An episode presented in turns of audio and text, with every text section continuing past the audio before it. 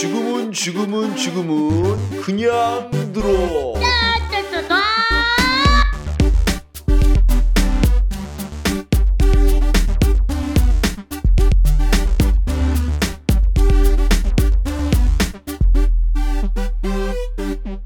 네, 수능 문학사 대충 훑어보기. 이번 시간에는 고려의 마지막 시간입니다. 네, 이번 시간에 할 것은 고려의 한문학과 폐관문학인데, 어, 과거제가 있다 그랬죠, 고려 시대 때는요. 어, 시험 제도가 생기다 보니까 그거를 이제 하는 학문에서 한문학이 수용됩니다. 한문학이 수용되는데 계속 이런 것들을 수용하다 보니까 음, 풍부한 작품들이 많이 창작이 되죠. 문집 같은 거리 생기는 건데 어, 쉽게 얘기하면 이런 겁니다. 많이 읽다 보면 당연히 많이 쓰게 되죠. 어, 예를 문학도 마찬가지입니다. 먹기만 하면 비만에 걸리지만 먹은 만큼 움직이거나 쌓아야 합니다. 그래야 정상이죠. 그래서 어떤 예술가가 그랬어요. 예술 작품은 예술가가 시대를 받아들인 똥이다. 뭐 이런 식으로 얘기했는데 전 어느 정도는 사실은 수긍을 해요. 왜냐면 뭔가 나와야 되는 거죠.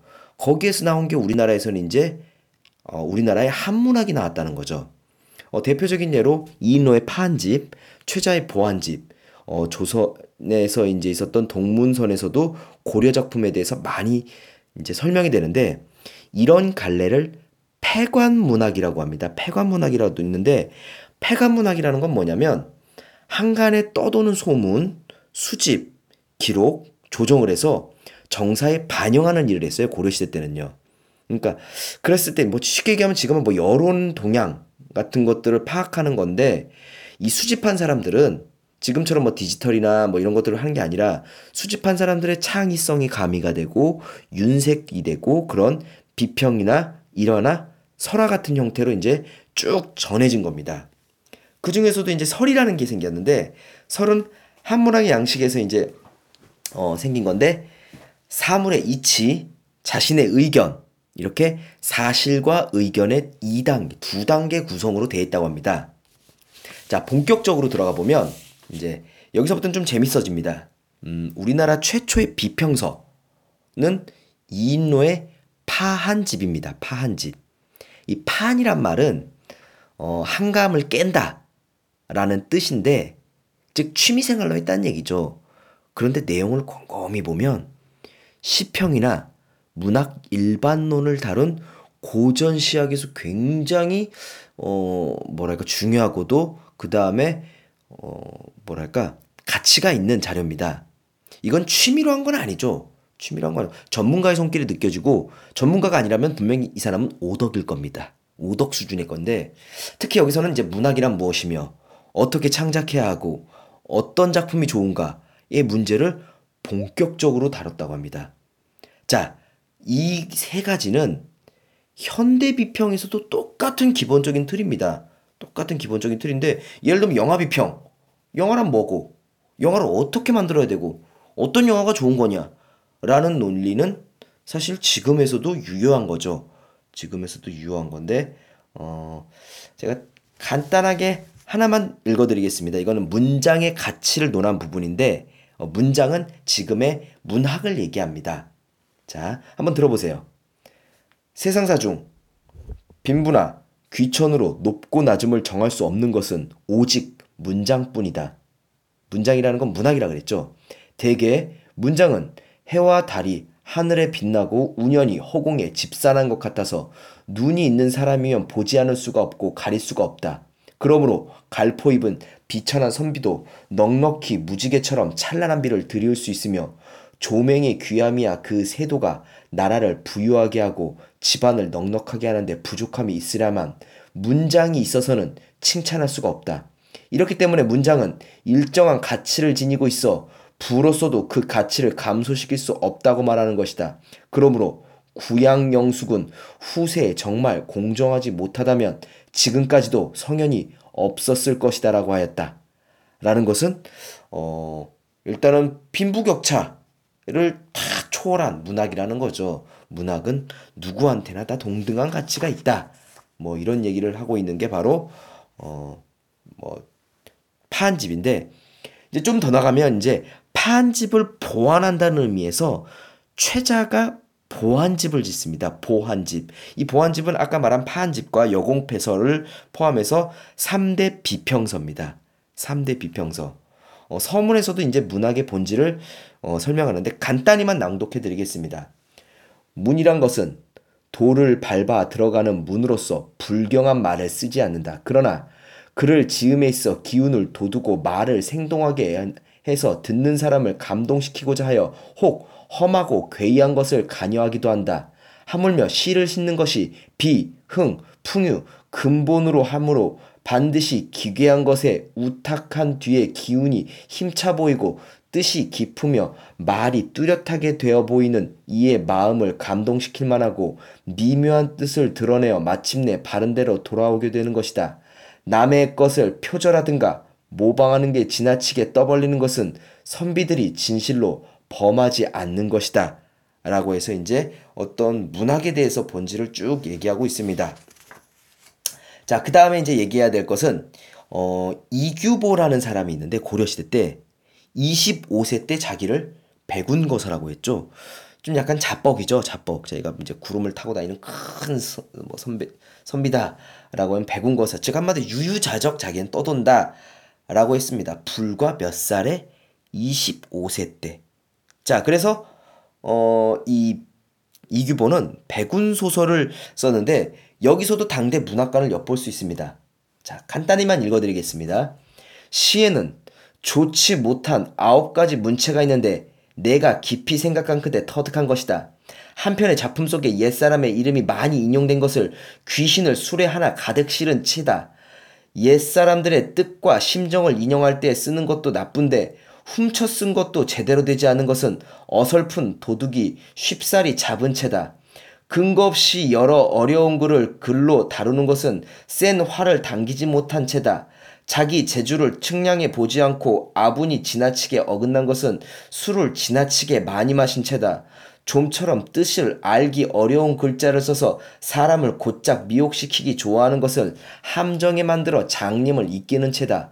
말이 순조롭지 않은데 억지로 인용하는 것은 자기를 따르도록 남을, 남을 무리하게 이끄는 채다. 상스러운 말을 쓰는 것은 품격 없는 사람들이 모여드는 채다. 공자, 맹자를 함부로 쓰는 것은 존경한 분을 범하는 채다.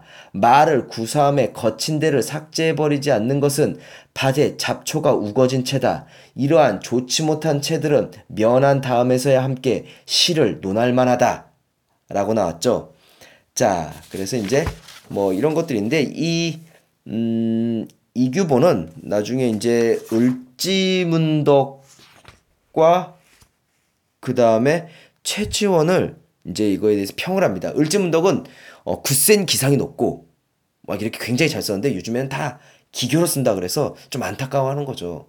제가 보기엔 뭐 을지문덕은 뭐 해밍웨이처럼 이렇게 거칠게 막 거친 느낌을 썼나 봐요.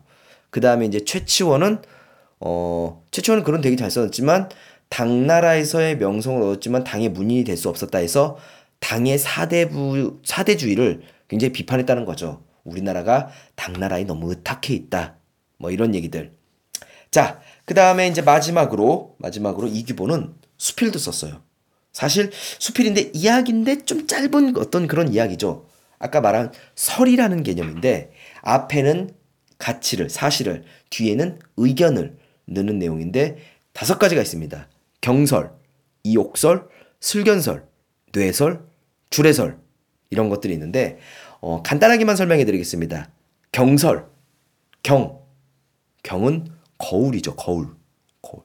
어, 사람이 거울을 많이 보기 시작하면 자기 자아가 굉장히 궁금해질 때부터 거울을 굉장히 많이 본다고 합니다. 그래서 사춘기 때 굉장히 많이 보죠. 보통 거울에 비친 내가 예뻐 보이기를 바라죠. 그래서 맑은 거울, 예쁜 거울, 막 그 필터가 들어간 거울, 뭐 이런 것들을 좋아하는데 세상 사람, 세상에는 결점이 많은 사람이 많다고 합니다. 그래서 차라리 그렇게 맑은 거울보다 탁한 거울이 낫다라는 그런 말이 이제 이규보의 경설인데 보통 사람들의 생각을 뒤집는 거죠. 즉 보통 사람의 생각, 통념을 뒤집는 겁니다. 그 다음에 거사, 백운거사죠. 거사와 나그네의 대화로 이제 이끌어나는데 이 나그네는 허구적인 인물이라고 합니다. 자, 두 번째. 이옥설은 행랑채를 수리하는 과정에서 얻은 교훈인데 잘못된 게 있으면 바로 바로 고쳐라. 미루면 싹 다 망한다. 뭐 이런 교훈을 담고 있는 그런 내용이고. 세 번째, 슬견설. 슬견설에서는 슬, 이입니다. 이. 이는 기, 머리나 아니면 옷 같은 데서 하는 해충을 얘기하는 거죠. 이와 견, 개를 얘기하는 거죠. 굉장히 이거 이상해요. 누가 동네에서 길거리 가다 보니까 개가 처참하게 죽은 모습을 봐서 너무너무 슬프다, 진짜. 아, 진짜 이런, 누가 개를 학대했나 봐요. 학대하거나 이제 막 그러니까, 야, 너무 슬프더라. 그걸 딱 듣더니 내가, 그래. 근데 나는 이를 죽는, 이가 죽는 것도 너무 슬프다. 라고 하니까 이 말한 사람이 기분이 나쁘죠. 야, 나는 개를 얘기했는데, 너는 고작 그렇게 하찮은 이를 얘기하면서 이렇게 얘기하냐. 결국 얘기는 생명은 다 소중하다. 라는 얘기를 이렇게 한 겁니다. 이제 변증법을 사용해서 설득했는데 굉장히 독특한 논리죠. 독특한 논리입니다. 귀중한 것과 사소한 것. 이거를 대조시켜서 둘 다 가치롭다는 겁니다. 부자나 잘 나가는 사람만 가치로운 게 아니라 진짜 하찮고 힘든 사람들도 가치로울 수 있다. 라는 어떤 그런 평등관에 입각한 건데 사실 이런 얘기는 지금 와서도 굉장히 회자가 되는 얘기인데 고려 시대에 있다는 거 굉장하죠. 약간 불교적인 내용이 들어간 것 같기도 하고 생태론적 관점이 들어간 것 같습니다. 지금에도 이런 사람이 있다면 아마 친구가 없을 거예요. 누군가 얘기하는데 전혀 다른 그런 얘기를 해버리니까요. 그런 비슷한 이치로.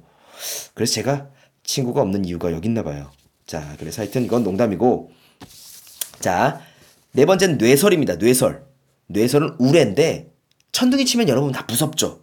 아, 무서워. 빠바바방 치면 그때 너가 잘못할 게 없는지 한번 반성해 봐라. 라는 얘기죠. 그다음에 마지막 주례설. 작은 배로 강을 건너는데 이런 하찮은 일에도 뇌물이 필요하답니다. 근데 큰일이면 오죽하냐는 거죠. 그래서 즉 한마디로 이 세상은 다 진짜 엉망진창이구나. 현실에 대한 절망감을 실은 글이 바로 주례설입니다. 그래서 이규보는 당시의 시대 정신과 통념을 뒤집는 생각을 하려고 굉장히 끊임없이 노력한 사람입니다. 참고로 얘기해드리면 이규보의 묘는 강화도에 있는데 언제 한번 이제 나중에 기회가 돼서 강화도에 놀러 가게 되면 이런 이규보의 시대 정신, 통념을 깨는 날카로운 논리 이런 옛 선인한테 한번 배워보는 것도 나쁘진 않을 것 같습니다. 여러분 오늘은 여기까지 하겠습니다. 여러분 수고하셨습니다.